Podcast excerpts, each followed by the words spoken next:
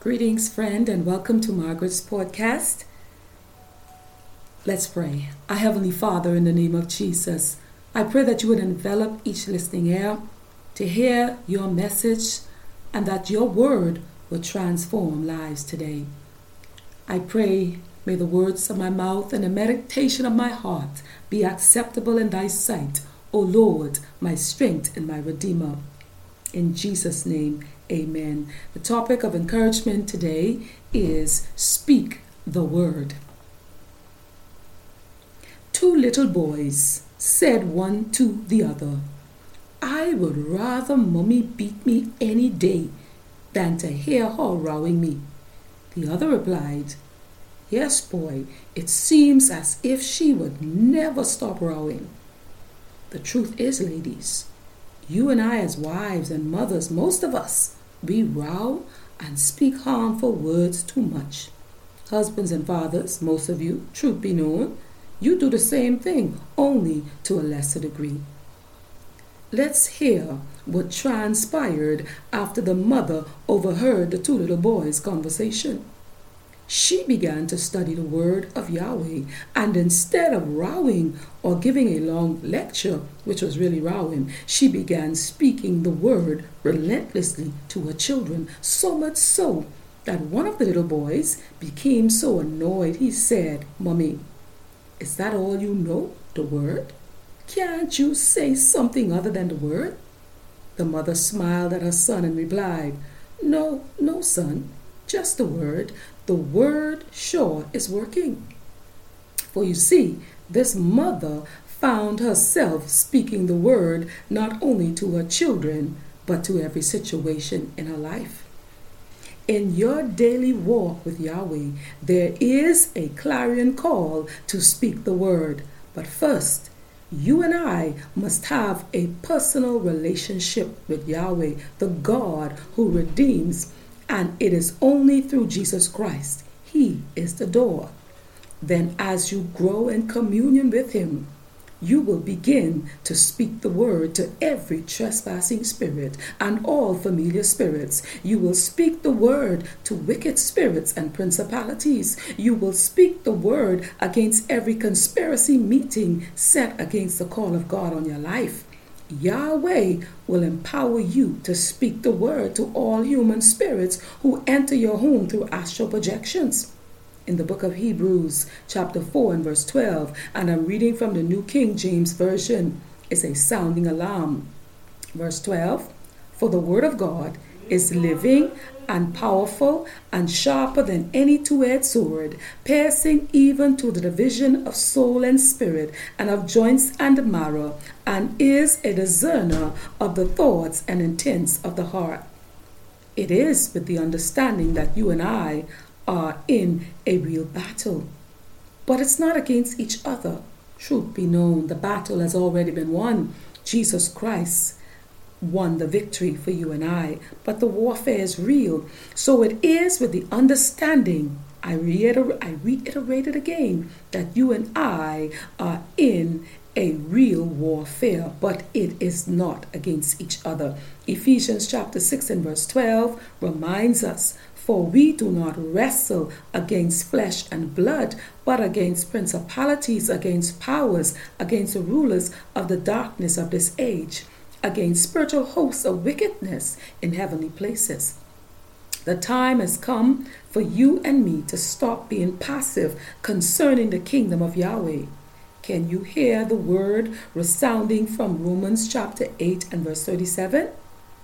It reads, Yet in all these things we are more than conquerors to him who loved us.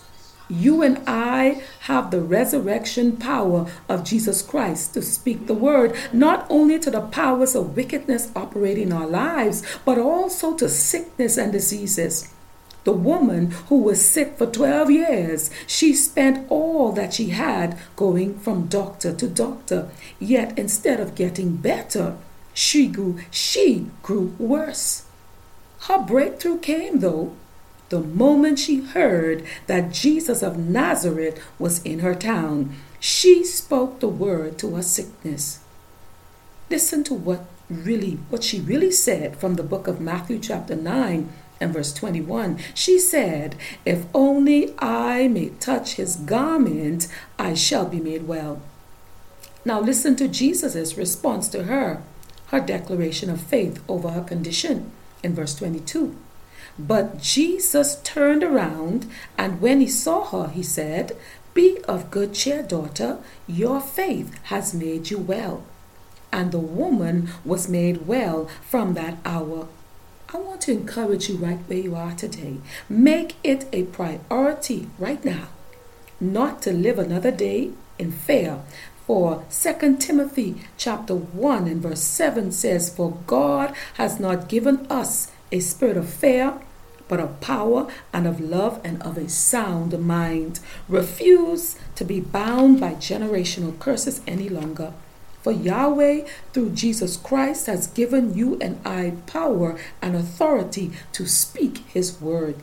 Yet it is only when you and I make a decision to line up our daily lives, line upon line, and precept upon precept. It is only then that speaking the word, you and I will see the word in activation. It is only then that you will see demons fleeing your home terrified.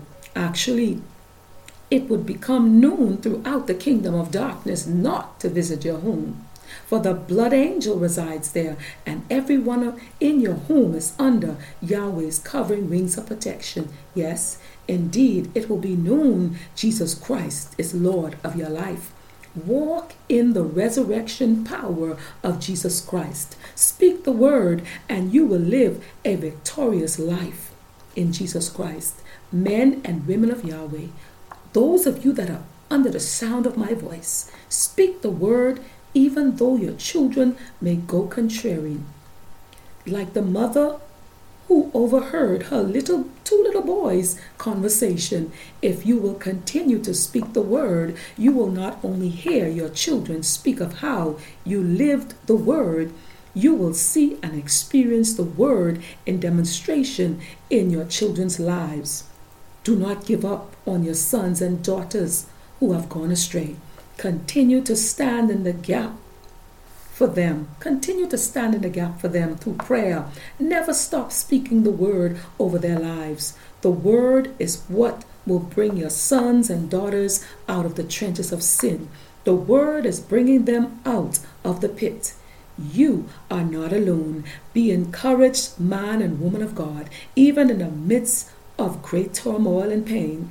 As things seems to be falling apart all around you, I hear the lyrics entitled to this song written in the secret place of the presence of the Lord one day.